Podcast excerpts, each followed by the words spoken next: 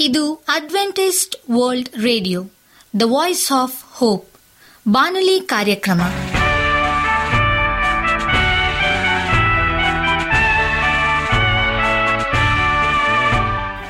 ನಮಸ್ಕಾರ ಪ್ರೀತಿಯ ಕೇಳುಗರೆ, ನಾನು ನಿಮ್ಮ ಆಕಾಂಕ್ಷ ಪಾಲ್. ನಮ್ಮ ನಿಲಯದ ಕನ್ನಡ ಕಾರ್ಯಕ್ರಮಕ್ಕೆ ತಮ್ಮೆಲ್ಲರಿಗೂ ಆತ್ಮೀಯ ಸುಸ್ವಾಗತ. ಮುಂದಿನ ಮೂವತ್ತು ನಿಮಿಷಗಳಲ್ಲಿ ಸುಮಧುರ ಹಾಡುಗಳು ಹಾಗೂ ದೇವರ ವಾಕ್ಯವನ್ನು ಕೇಳೋಣ. ಈ ಕಾರ್ಯಕ್ರಮವು ನಿಮಗೆ ಸಂತೋಷ ತರಲೆಂದು ದೇವರಲ್ಲಿ ಪ್ರಾರ್ಥಿಸುತ್ತೇವೆ. ಈ ಕಾರ್ಯಕ್ರಮದ ಪ್ರಾರಂಭದಲ್ಲಿ ಸುಮಧುರ ಗೀತೆಯನ್ನು ಆಲಿಸೋಣ.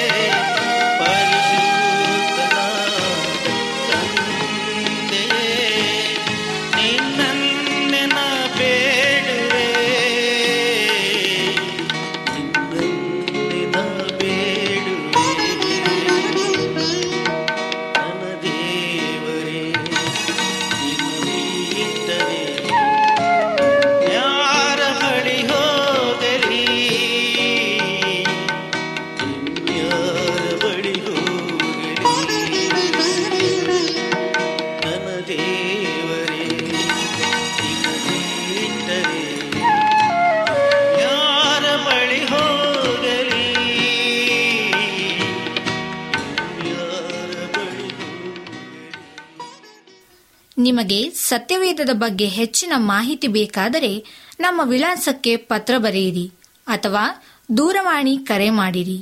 ನಮ್ಮ ದೂರವಾಣಿಯ ಸಂಖ್ಯೆ ಒಂಬತ್ತು ಸೊನ್ನೆ ಆರು ಸೊನ್ನೆ ಆರು ಎಂಟು ನಾಲ್ಕು ಏಳು ಏಳು ಮೂರು ಹಾಗೂ ಎಂಟು ಮೂರು ಒಂಬತ್ತು ಸೊನ್ನೆ ಆರು ಸೊನ್ನೆ ಐದು ಎರಡು ಒಂಬತ್ತು ಒಂಬತ್ತು.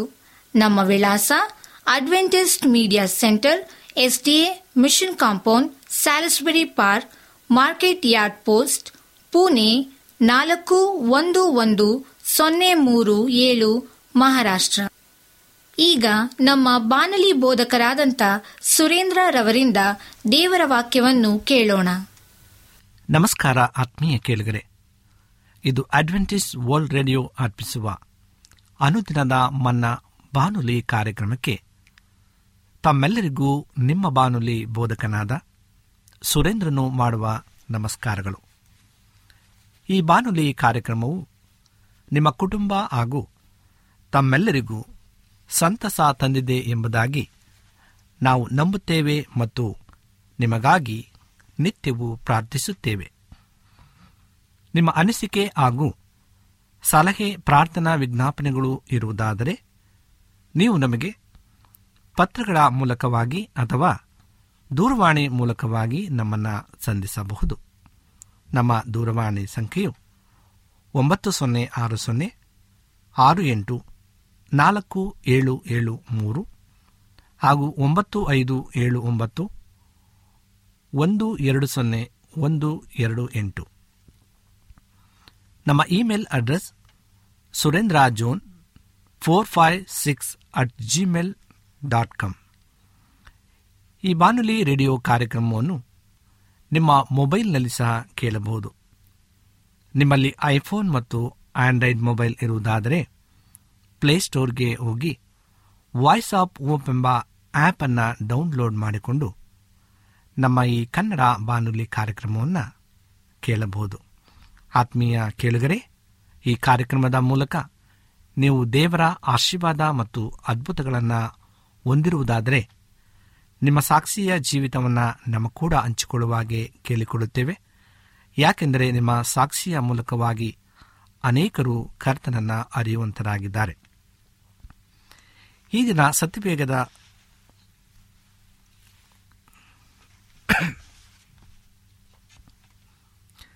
ಈ ದಿನ ಸತ್ಯವೇದ ಭಾಗದಿಂದ ಆರಿಸಿಕೊಂಡಂಥ ಭಾಗವು ಜ್ಞಾನೋಕ್ತಿಗಳು ಇಪ್ಪತ್ತ ನಾಲ್ಕನೇ ಅಧ್ಯಾಯ ಎಂಟು ಮತ್ತು ಒಂಬತ್ತನೇ ವಚನವನ್ನು ಕುರಿತು ನಾವು ಧ್ಯಾನ ಮಾಡಿಕೊಳ್ಳೋಣ. ಪ್ರಾಮುಖ್ಯವಾಗಿ ಈ ದಿನದ ಸಂದೇಶದ ಶಿರನಾಮೆಯನ್ನು ನಾವು ತಿಳಿದುಕೊಳ್ಳಬೇಕಾಗಿದೆ. ನಿಮಗೆ ಜಯಕರವಾದ ಜೀವನ ಬೇಕೇ? Do you want a victory in your life ಎಂಬ ವಿಷಯವನ್ನು ಕುರಿತು ಧ್ಯಾನ ಮಾಡಿಕೊಳ್ಳೋಣ. ಸತ್ಯವೇದವು ಹೀಗೆ ಹೇಳುತ್ತದೆ. ಕೇಡನ್ನು ಕಲ್ಪಿಸುವವನು, ಕುಯುಕ್ತಿಕನು ಎನಿಸಿಕೊಳ್ಳುವನು. ಮೂರ್ಖನ ಸಂಕಲ್ಪವು ಪಾಪವೇ. ಧರ್ಮನಿಂದಕನು ಮನುಷ್ಯರಿಗೆ ಅಸಹ್ಯ ಎಂಬುದಾಗಿ. ನಾವೆಲ್ಲರೂ ಕೂಡ ಜಯಶಾಲಿಗಳಾಗಿ ಜೀವಿಸಬೇಕೆಂದು ಬಯಸುತ್ತೇವೆ. ಯೇಸುಸ್ವಾಮಿಯನ್ನ ಅಂಗೀಕರಿಸಿದ ಅನೇಕರು ಇಂದು ಅಪಜಯದ ಜೀವಿತವನ್ನೇ ತಮ್ಮ ಜೀವನದ ಮಾರ್ಗವನ್ನಾಗಿ ಮಾಡಿಕೊಂಡು ಈ ಲೌಕಿಕವಾದ ಜೀವಿತದಲ್ಲಿ ಜೀವಿಸುತ್ತಿದ್ದಾರೆ. ಆದರೆ ಹಾಗೆ ಜೀವಿಸುವಂತಹ ಅವಶ್ಯವಿಲ್ಲ. ನಾವು ಪೂರ್ಣ ಜಯಶಾಲಿಗಳಾಗಿರಬೇಕೆಂದು ದೇವರ ಚಿತ್ತವಾಗಿದೆ. ಆತ್ಮೀಯ ಕೇಳುಗರೆ, ಈ ದಿನ ನಾವು ಜಯಕರವಾದಂಥ ನಮ್ಮ ಜೀವಿತದಲ್ಲಿ ಆ ಜೀವನವನ್ನು ನಡೆಸಬೇಕು ಎಂಬುದಾಗಿ ನಾವು ಅಂದುಕೊಂಡಾಗ ದೇವರ ಸಹಾಯವಿಲ್ಲದೆ ಆತನ ಪರಿಶುದ್ಧಾತ್ಮನ ಒಂದು ಉಲ್ಲಾಸ ನಮ್ಮಲ್ಲಿ ಇಲ್ಲದೆ ಇದ್ದಂಥ ಪಕ್ಷದಲ್ಲಿ ಆ ಸಂತೋಷಕರವಾದಂಥ ಮತ್ತು ಜಯಕರವಾದಂಥ ಜೀವನವನ್ನು ನಾವು ನಡೆಸಲು ಅಸಾಧ್ಯ ಎಂಬುದನ್ನು ನಾವು ಅರಿತುಕೊಳ್ಳಬೇಕಾಗಿದೆ. ಆದರೆ ಭಕ್ತನಾದಂಥ ಸೊಲೋಮನನು ಹೇಗೆ ತನ್ನ ವಾಕ್ಯದ ಮೂಲಕವಾಗಿ ನಮಗೆ ಎಚ್ಚರಿಕೆಯ ಮಾತುಗಳನ್ನು ಆಡುವಂತನಾಗಿದ್ದಾನೆ.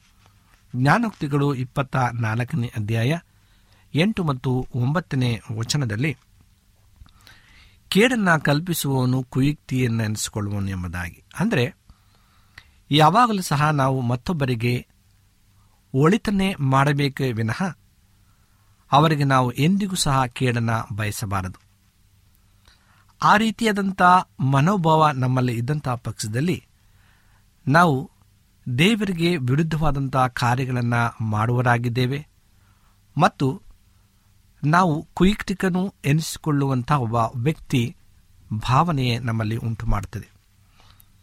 ಆದ್ದರಿಂದ ನಾವು ಯಾವಾಗಲೂ ಸಹ ಕರ್ತನಿಗೆ ಮೆಚ್ಚುಗೆಯ ಮಕ್ಕಳಾಗಿ ಒಳ್ಳೆಯದನ್ನೇ ಮಾಡುತ್ತಾ ಕೇಡನ್ನು ಬಯಸದೆ ಉತ್ತಮವಾದಂಥ ಜೀವನವನ್ನು ನಡೆಸಬೇಕು ಎಂಬುದಾಗಿ.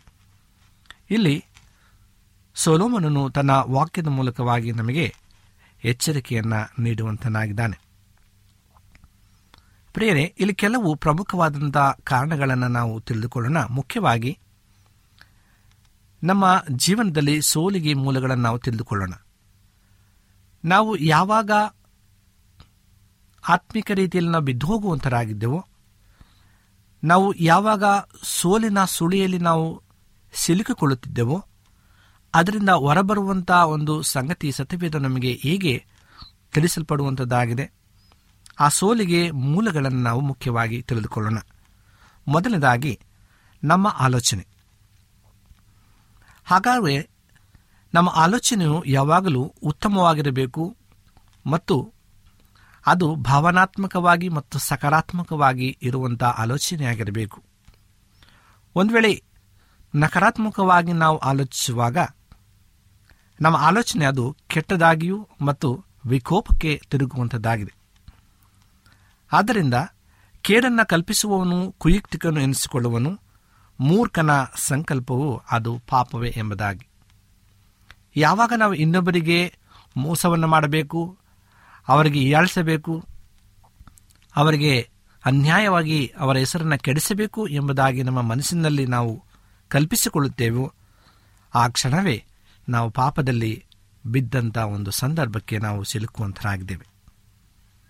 ಮತ್ತು ಭಕ್ತನಾದ ದಾವಿದನು ಸಹ ತನ್ನ ಆಲೋಚನೆ ಮೂಲಕವಾಗಿ ಹೇಗೆ ನಮ್ಮಲ್ಲಿ ಉತ್ತಮವಾದಂಥ ಭಾವನೆಗಳನ್ನು ನಾವು ಬೆಳೆಸಿಕೊಳ್ಳಬೇಕು ಮತ್ತು ಪಾಪದಿಂದ ನಾವು ಹೊರಬರಬೇಕು ಎಂಬುದಾಗಿ ಆತನ ವಾಕ್ಯವು ನಮಗೆ ಎಚ್ಚರಿಕೆಯ ಸಂದೇಶವನ್ನು ಕೊಡುವಂಥದ್ದಾಗಿದೆ ಕೀರ್ತನೆಗಳು ನೂರ ಮೂವತ್ತ ಒಂಬತ್ತನೇ ಅಧ್ಯಾಯ ಇಪ್ಪತ್ತ ಮೂರನೇ ವಚನದಲ್ಲಿ, ದೇವ, ನನ್ನನ್ನು ಪರೀಕ್ಷಿಸಿ, ನನ್ನ ಹೃದಯವನ್ನು ತಿಳಿದುಕೋ ನನ್ನನ್ನು ಶೋಧಿಸಿ, ನನ್ನ ಆಲೋಚನೆಗಳನ್ನು ಗೊತ್ತು ಮಾಡು ಎಂಬುದಾಗಿ. ಯಾರ ಮನಸ್ಸಿನಲ್ಲಿ ಯಾವ ಆಲೋಚನೆ ಇದೆ, ಯಾರ ಮನಸ್ಸು ಏನನ್ನ ಯೋಚಿಸುತ್ತಿದೆ? ಈ ಸಂದರ್ಭ ನೀವು ಎಲ್ಲಿದ್ದೀರಿ ಎಂಬುದಾಗಿ ನಾವು ತಿಳಿದುಕೊಳ್ಳಲು ಸಾಧ್ಯವಿಲ್ಲ. ಆದ ಕಾರಣ, ದೇವರ ವಾಕ್ಯದಲ್ಲಿ ತಿಳಿಸುವ ಪ್ರಕಾರವಾಗಿ ಭಕ್ತನಾದಂಥ ಸೊಲೋಮನನು ತನ್ನ ಹೃದಯದ ಆಲೋಚನೆಗಳನ್ನು, ದೇವಾ ನೀನು ಪರೀಕ್ಷಿಸಿ ಹೃದಯವನ್ನು ನೀನು ತಿಳಿದುಕೋ ಎಂಬುದಾಗಿ ಆತನಿಗೆ ಹೇಳುವಾಗ, ನಮ್ಮ ಹೃದಯದ ಬಯಕೆಗಳು, ನಮ್ಮ ಹೃದಯದ ಆಸೆಗಳು, ಆಕಾಂಕ್ಷೆಗಳು ಎಲ್ಲವೂ ಆತನಿಗೆ ತಿಳಿಯಲ್ಪಟ್ಟಿದೆ.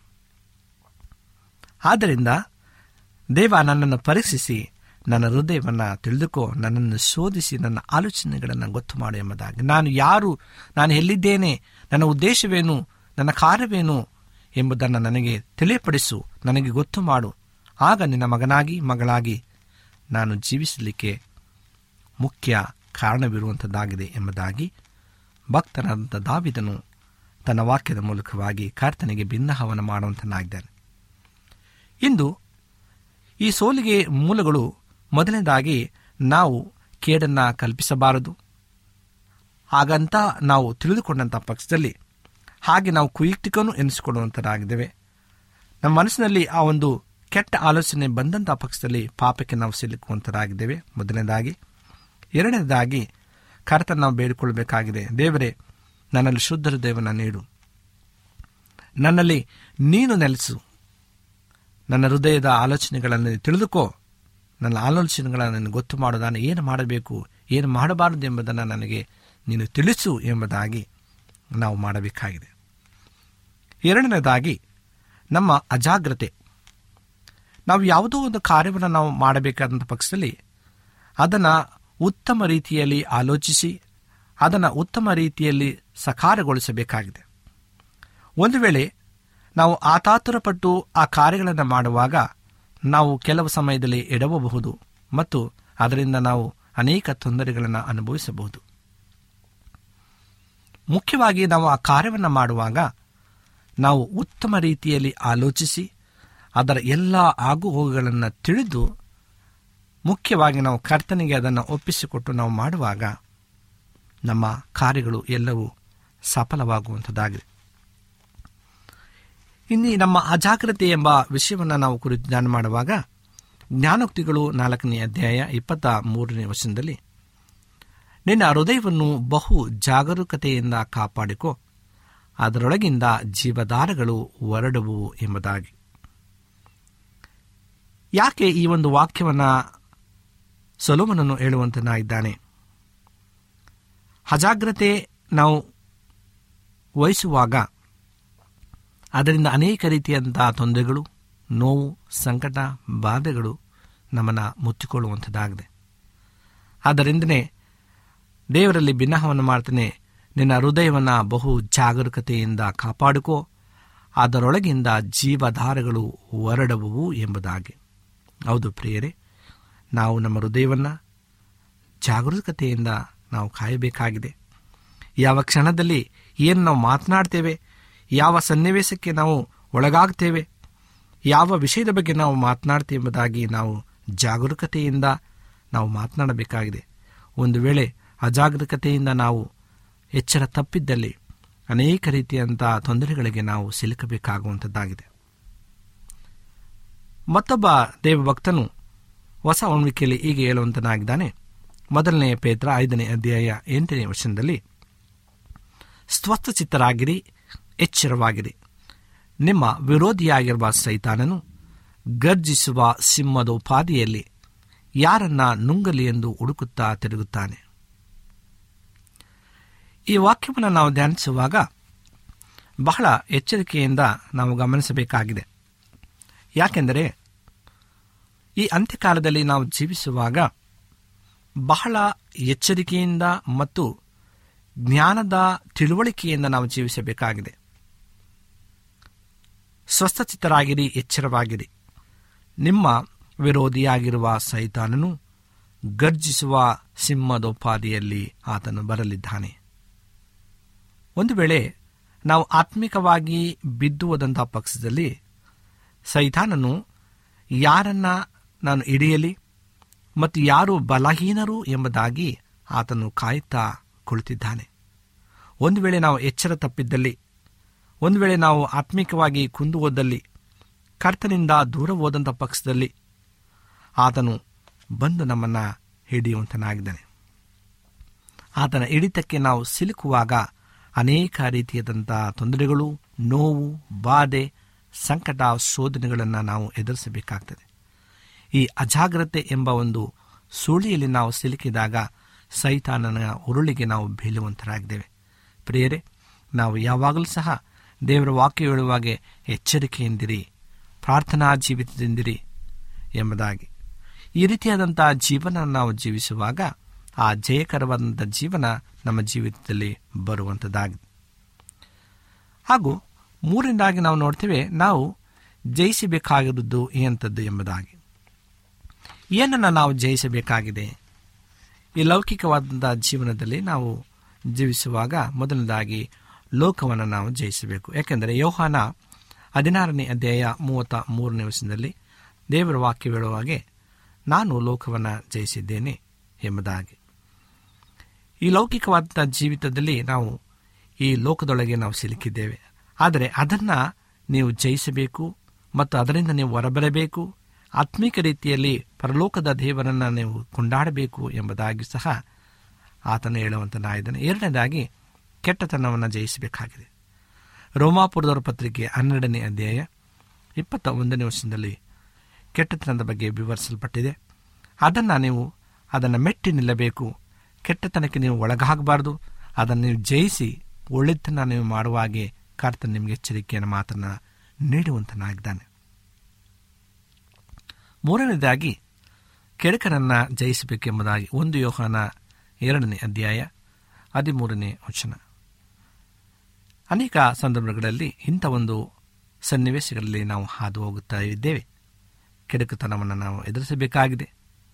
ಪ್ರೇರೆ, ನಾವು ಈ ಜಯಿಸಬೇಕಾಗಿರ್ತಕ್ಕಂಥ ವಿವರಗಳನ್ನು ಲೋಕವನ್ನು ಜಯಿಸಬೇಕು, ಕೆಟ್ಟತನವನ್ನು ಜಯಿಸಬೇಕು, ಕೆಡುಕನನ್ನು ಜಯಿಸಬೇಕು. ಆವಾಗ ತಾನೇ ನಾವು ಜಯಕರವಾದಂಥ ಜೀವನವನ್ನು ನಡೆಸಲು ಸಾಧ್ಯವಾಗುವಂಥದ್ದಾಗಿದೆ. ಈಗ ಹೀಗೆ ಜಯಿಸುವುದು ಎಂಬುದರ ವಿಚಾರವಾಗಿ ನಾವು ತಿಳಿದುಕೊಳ್ಳೋಣ. ಮೊದಲನೇದಾಗಿ, ದೇವರ ಮೂಲಕವಾಗಿ, ನಮ್ಮ ಶಕ್ತಿಯಿಂದಲ್ಲ, ನಮ್ಮ ಬಲದಿಂದಲ್ಲ, ನಮ್ಮ ಎಲ್ಲ ರೀತಿಯಂಥ ಆಸ್ತಿ ಹಣಗಳಿಂದಲ್ಲ, ದೇವರ ವಾಕ್ಯದ ಮೂಲಕವಾಗಿ ನಾವು ಜಯಿಸಬೇಕಾಗಿದೆ. ಒಂದು ಕೋರಿಂದ ಹದಿನೈದನೇ ಅಧ್ಯಾಯ ಐವತ್ತ ಏಳನೇ ವಚನದಲ್ಲಿ, ದೇವರು ನಮ್ಮ ಕರ್ತನಾದ ಯೇಸುಕ್ರಿಸ್ತನ ಮೂಲಕ ನಮಗೆ ಜಯವನ್ನು ಕೊಟ್ಟಿದ್ದಾನೆ ಎಂಬುದಾಗಿ. ಆತನಿಲ್ಲದೆ ನಾವು ಏನನ್ನು ಸಹ ಮಾಡಲಿಕ್ಕೆ ಅಸಾಧ್ಯ? ದೇವರು ನಮಗೆ ಜಯವನ್ನು ಕೊಟ್ಟಿರುವ ಮೂಲಕವಾಗಿ ಆತನು ನಮ್ಮ ಸಂಗಡ ಇರುವುದರ ಮೂಲಕವಾಗಿ ಆ ಜಯವನ್ನು ಕೊಟ್ಟಿದ್ದಾನೆ. ಮತ್ತು ದೇವರ ವಾಕ್ಯದ ಮೂಲಕವಾಗಿ ಒಂದು ಯೋಹನ ಎರಡನೇ ಅಧ್ಯಾಯ ಹದಿನಾಲ್ಕು ವರ್ಷದಲ್ಲಿ ದೇವರ ವಾಕ್ಯವು ನಿಮ್ಮಲ್ಲಿ ನೆಲೆಗೊಂಡಿರುವುದರಿಂದ ನೀವು ಕೆಡುಕನನ್ನು ಜಯಿಸಿರಿ ಎಂಬುದಾಗಿ. ಯಾವಾಗ ನಮ್ಮಲ್ಲಿ ಆ ವಾಕ್ಯದ ಬಲ ನಮ್ಮಲ್ಲಿ ಇರುವಂಥದ್ದಾಗಿದೋ ಮತ್ತು ಆತನ ಪವಿತ್ರಾತ್ಮನ ಶಕ್ತಿ ನಮ್ಮಲ್ಲಿ ತುಂಬಿರುವಂಥದ್ದಾಗಿದೆಯೋ ಆವಾಗ ನಾವು ಈ ಒಂದು ಜಯಿಸಲಿಕ್ಕೆ ಸಾಧ್ಯವಾಗುವಂಥದ್ದಾಗಿದೆ ಮತ್ತು ನಮ್ಮ ನಂಬಿಕೆಯ ಮೂಲಕವಾಗಿ, ಪ್ರಾಮುಖ್ಯವಾಗಿ ನಾವು ಮೊದಲನೇದಾಗಿ ನಂಬಿಕೆ ನೀಡಬೇಕಾಗಿದೆ. ನಾನು ಅದನ್ನು ಮಾಡ್ತೇನೆ, ನಾನು ಜಯಿಸ್ತೇನೆ, ಅದರಿಂದ ನಾನು ಉನ್ನತವಾಗಿ, ನಾನು ಹೊಂದುತ್ತೇನೆ ಎಂಬ ನಂಬಿಕೆ ನಮ್ಮಲ್ಲಿ, ದೃಢವಾದಂಥ, ಅಚಲವಾದಂಥ ನಂಬಿಕೆ ನಮ್ಮಲ್ಲಿ ಬರುವಾಗ ನಾವು ಜಯವನ್ನು ಹೊಂದುವಂತರಾಗಿದ್ದೇವೆ. ಒಂದು ಯೋಹನ ಐದನೇ ಅಧ್ಯಾಯ ನಾಲ್ಕನೇ ವರ್ಷದಲ್ಲಿ ಈ ಲೋಕವನ್ನು ಜಯಿಸುವಂಥದ್ದು ನಮ್ಮ ನಂಬಿಕೆ ಎಂಬುದಾಗಿ.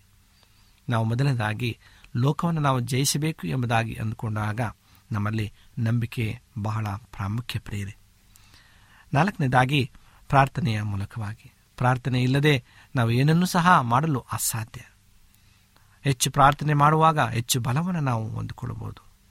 ಮತ್ತಾಯ ಇಪ್ಪತ್ತ ಆರನೇ ಅಧ್ಯಾಯ ನಲವತ್ತ ಒಂದನೇ ವಚನದಲ್ಲಿ ಎಚ್ಚರವಾಗಿದ್ದು ಪ್ರಾರ್ಥಿಸಿರಿ ಎಂಬುದಾಗಿ.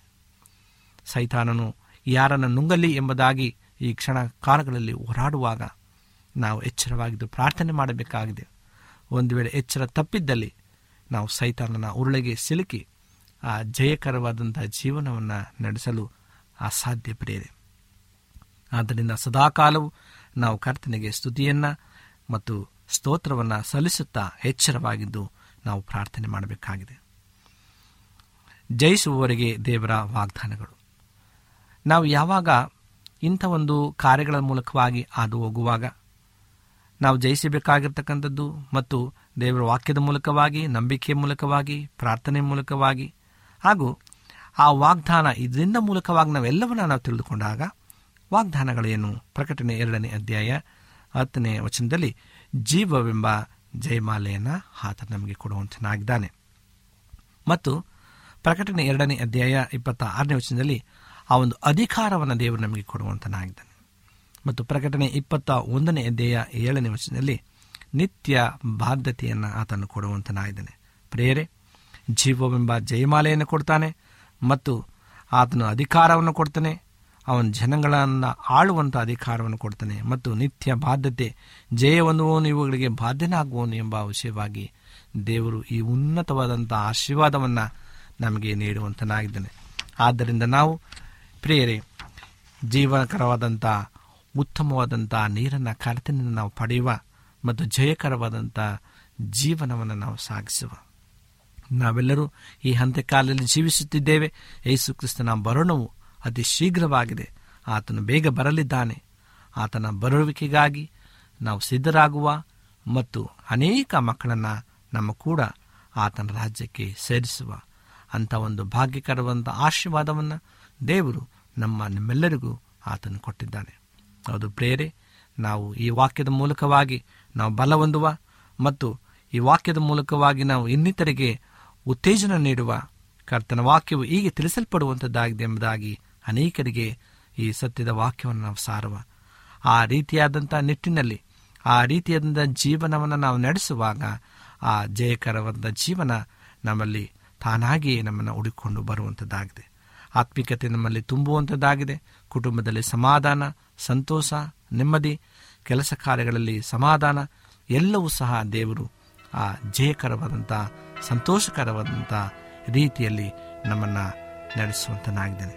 ಯಾವಾಗ ನಾವು ಕರ್ತನಿಗೆ ನಮ್ಮನ್ನು ಒಪ್ಪಿಸಿಕೊಡುವಾಗ ಮತ್ತು ಆತನನ್ನು ನಾವು ಆರಾಧಿಸುವಾಗ.